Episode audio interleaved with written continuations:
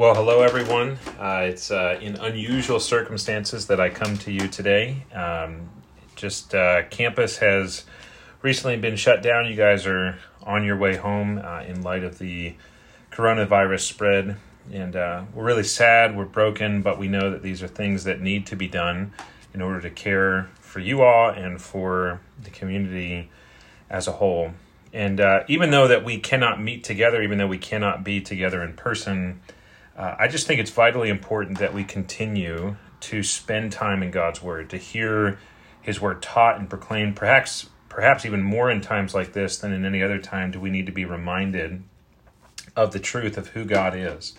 And uh, a revelation that we've been walking through could not be a more perfect book. This is a book about the revelation of Jesus Christ. We see Him and His power and His strength. And as we're going to even look at today, we're going to see his power over all things and how he is bringing uh, justice uh, for the wrongs that exist and how he is going to ultimately restore the earth and bring a new heavens and a new earth where there is no more coronavirus, there is no more uh, death, there is no more suffering. And so um, it's with that in mind that I wanted to bring God's word to you uh, and to continue our time in the book of Revelation. So what we're going to be doing today is we're going to be looking at Revelation chapter 1 again. Uh, last week we looked at it from the, the lens of how does this help us set up an interpretive framework? How do we use the clues in here to help us understand how John wants us to take what he is writing? But this time around, we're going to look at chapter one and we're going to see how, in a, a brilliant way, John begins to establish and to set up his themes that are going to be running through uh, the whole book of Revelation. And to summarize those themes, I believe Revelation is largely a promise of salvation, uh, a, a promise of hope and restoration to those who are enduring intense persecution. It's a message that there is judgment coming for the evil that is happening against the people of God, and it's a message of the victory of King Jesus, and He's going to vindicate the death of His martyrs and those who are suffering for following him. Um, another way of saying is you could say that in short, Revelation is a promise that Jesus uh, is going to defeat the enemies of his people and bring his people into a new and better life. And to help us kind of understand that, I wanted you to think for a moment about these promises of hope that have come you know, we don't understand it maybe at a cosmic level, but we do understand it at the level of history. One of my favorite areas of history is World War II. And I want you to just for a moment, if you've, I had these as slides, but if you could picture for a moment just sort of some of the U.S. military equipment that was present during World War II. Perhaps you're familiar with the B 32 bomber, just an incredible piece of equipment with incredible firepower. We had the Sherman tanks uh, with their large guns and, and, maneuverability. We had the howitzer and the machine guns and the rocket launchers. Um, these are just standard issue U.S. Army tools. There was an incredible amount of firepower. And I want you to consider what it would have been like if you had been in a Nazi concentration camp. You had seen your friends and your relatives suffer and die. And you were longing for this oppressive people to be taken away, for justice to be poured out. And I want you to imagine seeing bombers, U.S. bombers flying overhead, or, or hearing reports of the United States Army coming. It would be such an incredible moment of hope knowing that there is this incredible power that is coming to rescue you, that is coming to, to free you from your suffering and coming to begin to, to turn things right and to begin to restore your life. And in a way, I think that sort of historical realities captures much of the story of Revelation. See, Christians were suffering at the hands of Jews who were opposed to them, just like the Jews were opposed to Jesus. And they were suffering at the hands of the Romans who were influenced by the Jews to persecute the Christians.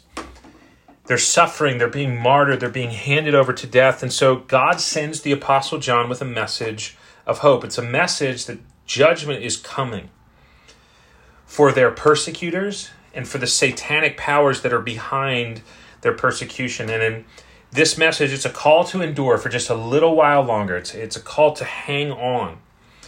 It's a call to wait for Jesus because he is a king who is on the throne and he is coming with power. And that power is going to end and put an end to those who are persecuting God's people.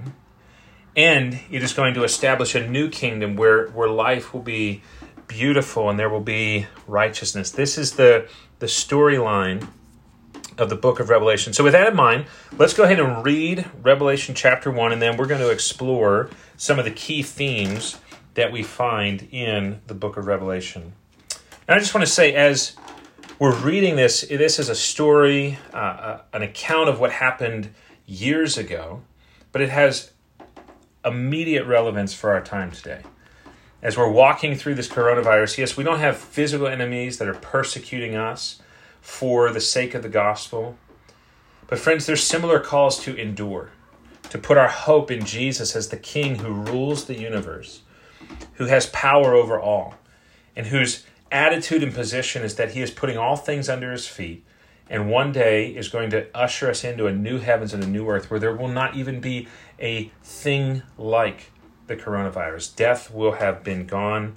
And uh, so just map on the truths about who God is to this current situation. So, with that in mind, let's go ahead and read Revelation chapter 1. It says this The revelation of Jesus Christ, which God gave him to show his servants the things that must soon take place.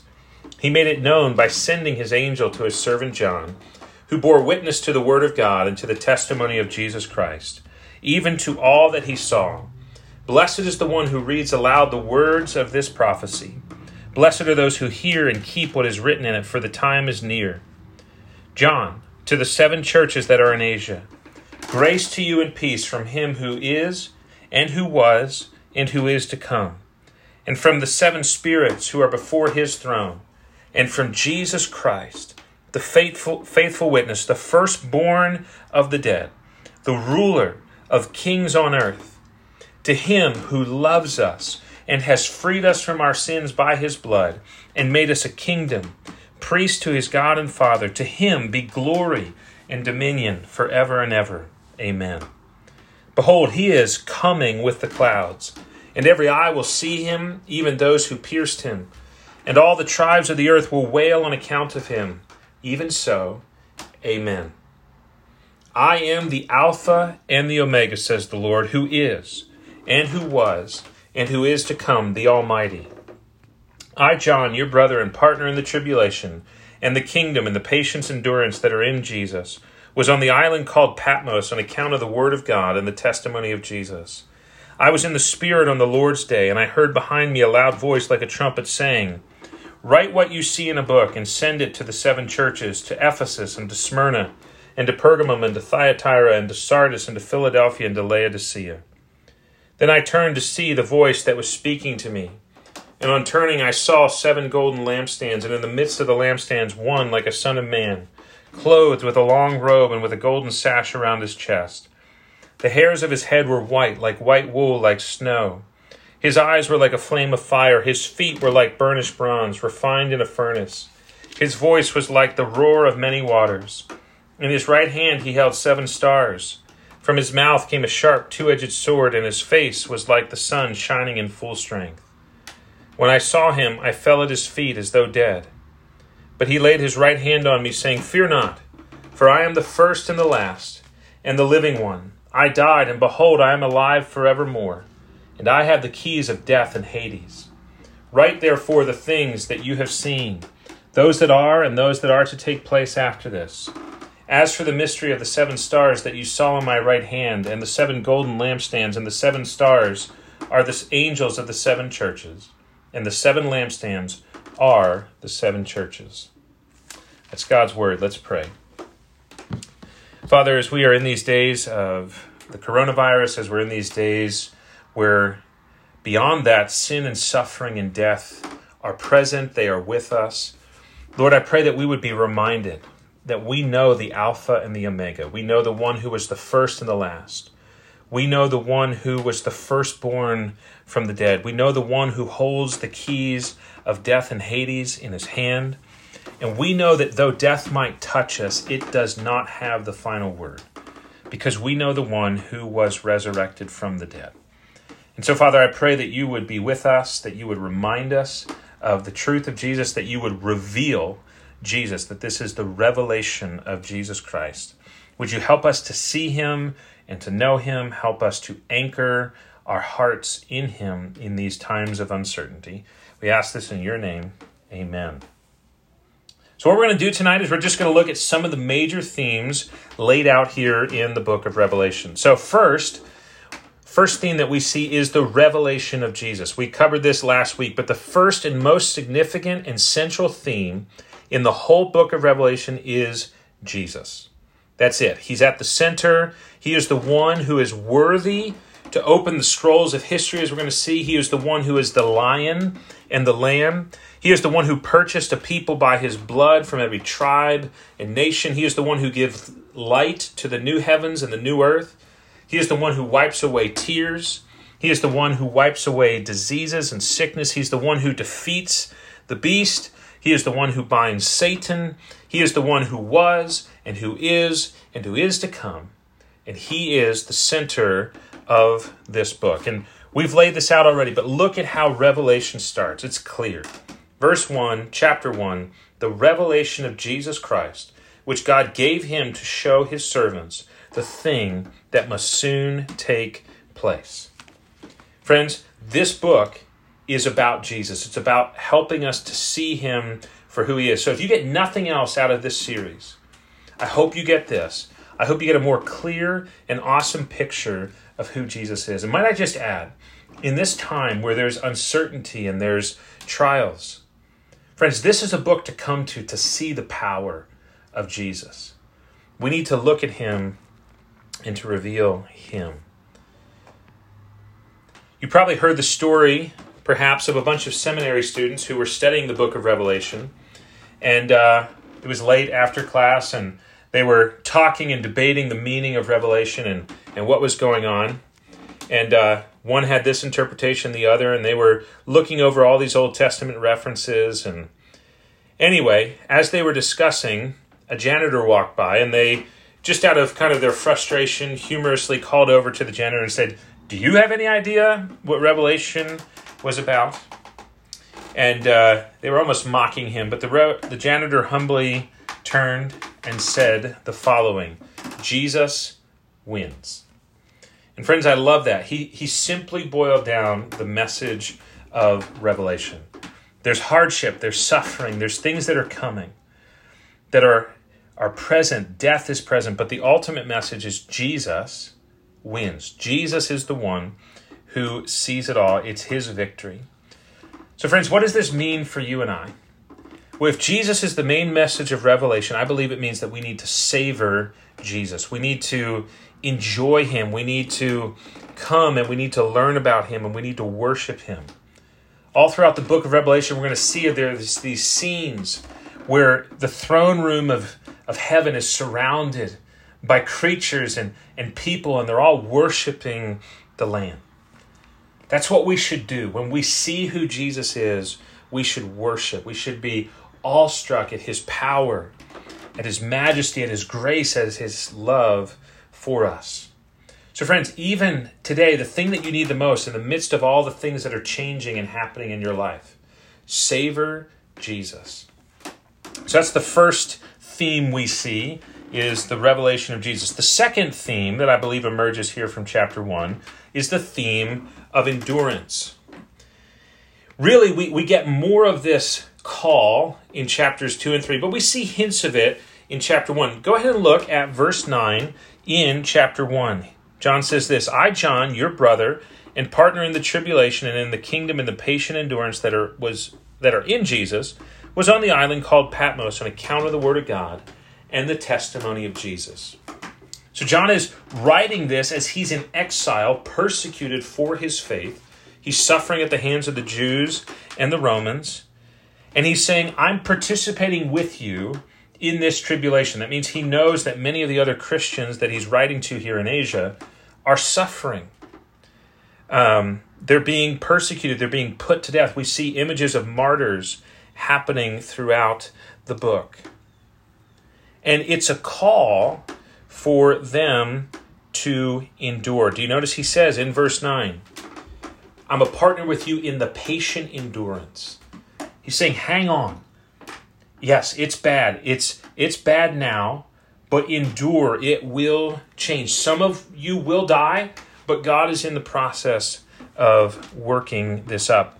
In fact, we see this call to patient endurance pick up in chapters 2 and 3 as we're going to see John writes seven letters to the seven different churches. And what he does is he ends each letter with a request. And he says this, he always ends it like this to the one who conquers. And then he fills in some sort of blessing of the new kingdom and the new heavens and the new earth. So it goes like this To the one who endures, you will get the tree of life. You will not be hurt by the second death. You may get the first death, but the second death is not yours. You will get a new name. God promises that we'll rule over the nations, that we will have our names written in the book of life, that we'll become a pillar in the new temple, and that we will sit with Jesus on his throne. And I think that's why John writes in chapter 1, verse 3, where he says, Blessed is the one who reads aloud the words of this prophecy, and blessed are those who hear and keep what is written in it, for the time is near. What is he saying to keep? What are the words that we're to keep that we get this blessing from? The words are words of endurance. It's words to say that we are to overcome, that we are to persevere, because we know that victory is coming in Jesus. Friends, the people of God have always been a people who endure, who endure suffering, who endure persecution for the name of Christ, knowing that their king is on the throne, that if they wait, God will vindicate. And as we're going to see in this book, it's it's a shortcoming promise. God is saying, I'm going to deal with those who are persecuting. And he does in 70 AD, but the, the promise carries on for us. God is a God who addresses the things that are happening, the persecution. He will make things right, and the call to is endure. One of my favorite stories of a Christian who endured was Adoniram Judson. He was a missionary uh, from the Americas to Burma, and he left America and spent over 40 years ministering to the Burmese. And his life was a life of faithful submission. During his time there, he and his family endured numerous bouts of cholera, malaria, dysentery. In fact, so much so that it claimed the lives of two of his three wives and seven of his 13 children. Also, the people there opposed his preaching the gospel. He spent much of his time in prison. They would rack him up and lift his feet up off the ground at night so that only his shoulders and head rested on the ground, and that's how he would have to sleep. And while he was in those chains, they would beat his feet and ask him to recount and to stop preaching the gospel. But he didn't, he endured. And by the time that he passed away, the Bible had been translated into Burmese. Over a hundred churches had been started, and over 8,000 people had become followers of Jesus. He endured. He remained steadfast, and he saw the fruit, but there's even greater fruit to come for us to endure. So, what does this mean? Friends, it's simple that we're called to endure along with all the other saints. Friends, we live in a time and a season where there's persecution for those who follow Jesus, perhaps not as strongly in our country, but around our world, there are believers who are having to endure persecution. We perhaps endure it socially or intellectually. Friends, the call is to endure, to remain faithful in the opposition to our culture. But perhaps even more poignantly, though these early listeners were called to endure and wait for God to bring vindication on their persecutors, friends, today we are dealing with death and disease and destruction that is imminent. We're dealing with trials. And the call is to endure. The call is to remain faithful to Jesus. And just like in their time, as we're going to see, some died, some were killed for their faith. But the call was always to endure, knowing that the second death does not have hold. And friends, some of us may die. Some of us that we know and love may die. But if we are in Christ, if we endure to the end, the second death, not the first one, but the second death does not have its hold over us. We need to remain fast and endure. So we've looked at Jesus as a central theme, we've looked at endurance as a central theme. Third, I want to look at judgment. Judgment is coming. It's a main theme in the book of Revelation. And it goes hand in hand with the call to endure. Wait, hold on, because judgment against your enemies is coming. And you may be asking, where do we see that theme in the first chapter? Well, the first connection is through some of the imagery that John employs. Let's listen again to ch- sections uh, or verses 12 through 16 in chapter 1. This is what John writes. He says, Then I turned to see the voice that was speaking to me, and on turning I saw seven golden lampstands, and in the midst of the lampstands was one like a son of man, clothed with a long robe, and a golden sash around his chest. The hairs of his head were white, like white wool, like snow. His eyes were like a flame of fire, his feet were burnished bronze, refined in a furnace, and his voice was like the roar of many waters. In his right hand he held seven stars, and from his mouth came a sharp, two edged sword, and his face was like the sun shining in full strength. So we have this amazing picture of Jesus standing among the lampstands, but I want you to notice the connection, the verbal connection between the description that John gives here and the words of the prophet Daniel that we studied earlier this year. This is from Daniel chapter 7. It says this, And I looked, and thrones were placed, and the Ancient of Days took his seat. And notice, his clothing was white as snow. Do you catch that connection? And the hair of his head was like pure wool. His throne was fiery flames. There's the, the talk in Revelation of his eyes were flames of fire. Its wheels was burning fire. The stream of fire issued out and came from up before him. Thousand thousand served him, and ten thousand times ten thousand stood before him. It's the same picture. John's pulling in the language of this theme in Daniel.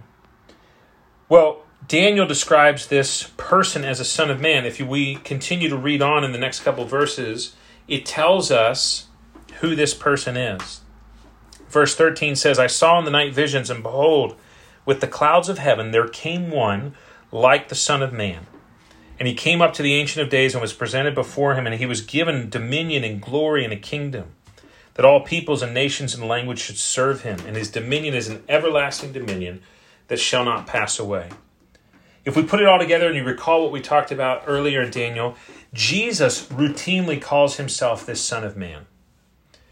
John is showing us that Jesus is this prophesied Son of Man in Daniel. And if you recall from Daniel, the whole theme of Daniel is this prophecy of these kingdoms that follow after the kingdom of Babylon, but that there's finally, after the fourth kingdom, there's another kingdom, this kingdom of the Son of Man that's eternal, that crushes and destroys all these other wicked, beastly nations. What John is doing here through all of his symbolism is he's reminding us that Jesus, who is standing in the midst of all the churches, is this king, and this is his kingdom and he will destroy these other beastly earthly nations. He will destroy Rome and those who stand opposed to the things of God. It's, it's, a, it's a prophetic reminder, reminder of the judgment of God that this new kingdom will bring. But that imagery there in verses 12 through 16 is not alone. I want you to check out also verse 7. Verse 7 of chapter 1 says this Behold, he is coming with the clouds, and every eye will see him. Even those who pierced him, and all the tribes of the earth will wail on account of him. Even so, amen. John tells us in here that Jesus is coming, and he's coming on the clouds. It's always a prophetic image of judgment in the Old Testament. Every eye will see him. And then he says, Who? Even those who pierced him. The people the Romans, the Jews who pierced him, would see him coming. What does John mean by this? Does he mean that some distant second coming? That Jesus, that's yet to happen, Jesus is going to come? Or does he mean something else? And to help flesh this out, I want to draw the connection between what John says here and what Jesus says in the Olivet Discourse that we looked at a few weeks ago. This is from Matthew chapter 24. Jesus, as he's talking about the destruction of the temple, in the context with his disciples, says this Immediately after the tribulation, this is Matthew 24, starting in verse 29. Immediately after the tribulation of those days, the sun will be darkened, and the moon will not give its light, and the stars will fall from heaven, and the powers of heaven will be shaken. Then, verse 30 Then will appear in the heaven the sign of the Son of Man. And then the tribes of the earth will mourn, and they will see the Son of Man coming on the clouds of heaven with power and great glory. Did you catch the same language? It's coming on the clouds of heaven. It's they will wail and mourn. The tribes of the earth will mourn. It's the same language. But here's the interesting thing when Jesus said in the Sermon on the Mount, or uh, the Olivet Discourse, I'm sorry, Jesus said that all these things would happen within a generation of him speaking those words. And we saw last week that that time frame points us to 70 AD when, indeed, as Jesus prophesied, the temple fell. There was the destruction of Jerusalem and the temple. And even without the perspective of history, the rest of the book clearly lays out that the beast as Rome and it's going to be destroyed. What's the point? Here's the point. Whether it's verse 7 or whether it's verses 12 through 16, John is using imagery to remind us that God is in control and that God is bringing judgment on his people. That God, or sorry, on the people who are opposed to him. He will pour out his enemy, wrath on his enemies. And this should bring us, friends, great hope. The greatest hope is that Jesus is coming to judge. And he's coming to judge those who are killing and persecuting Christians. Remember what I said about the, the concentration camps, what it would have felt like to, to know that the, the army was coming to rescue them? Friends, Jesus is saying here that he's got the firepower and that he is going to bring kingdom destroying power. The kingdoms that oppose us, that stand against us, God is going to destroy them. So, what does this mean for you and I? Friends, it means that we need to rejoice in justice. See, as followers of Jesus, we need to delight in the destruction and the downfall of God's enemies, especially Satan and all who do his bidding. We need to delight when they are destroyed. Now, I want to press our Western sensibilities for a bit, and I want you to listen to the words of Psalm 58. It says this This is God's word. He says, O God, break the teeth in their mouths Tear out the fangs of the young lions, O Lord. Let them vanish like water that runs away. When he aims his arrows, let them be blunted. Let them be like a snail that dissolves into slime, like stillborn children who never see the sun. Sooner than your pots can feel the heat of thorns, whether green or ablaze, may he sweep them away. And then he says this the righteous will rejoice when he sees the vengeance.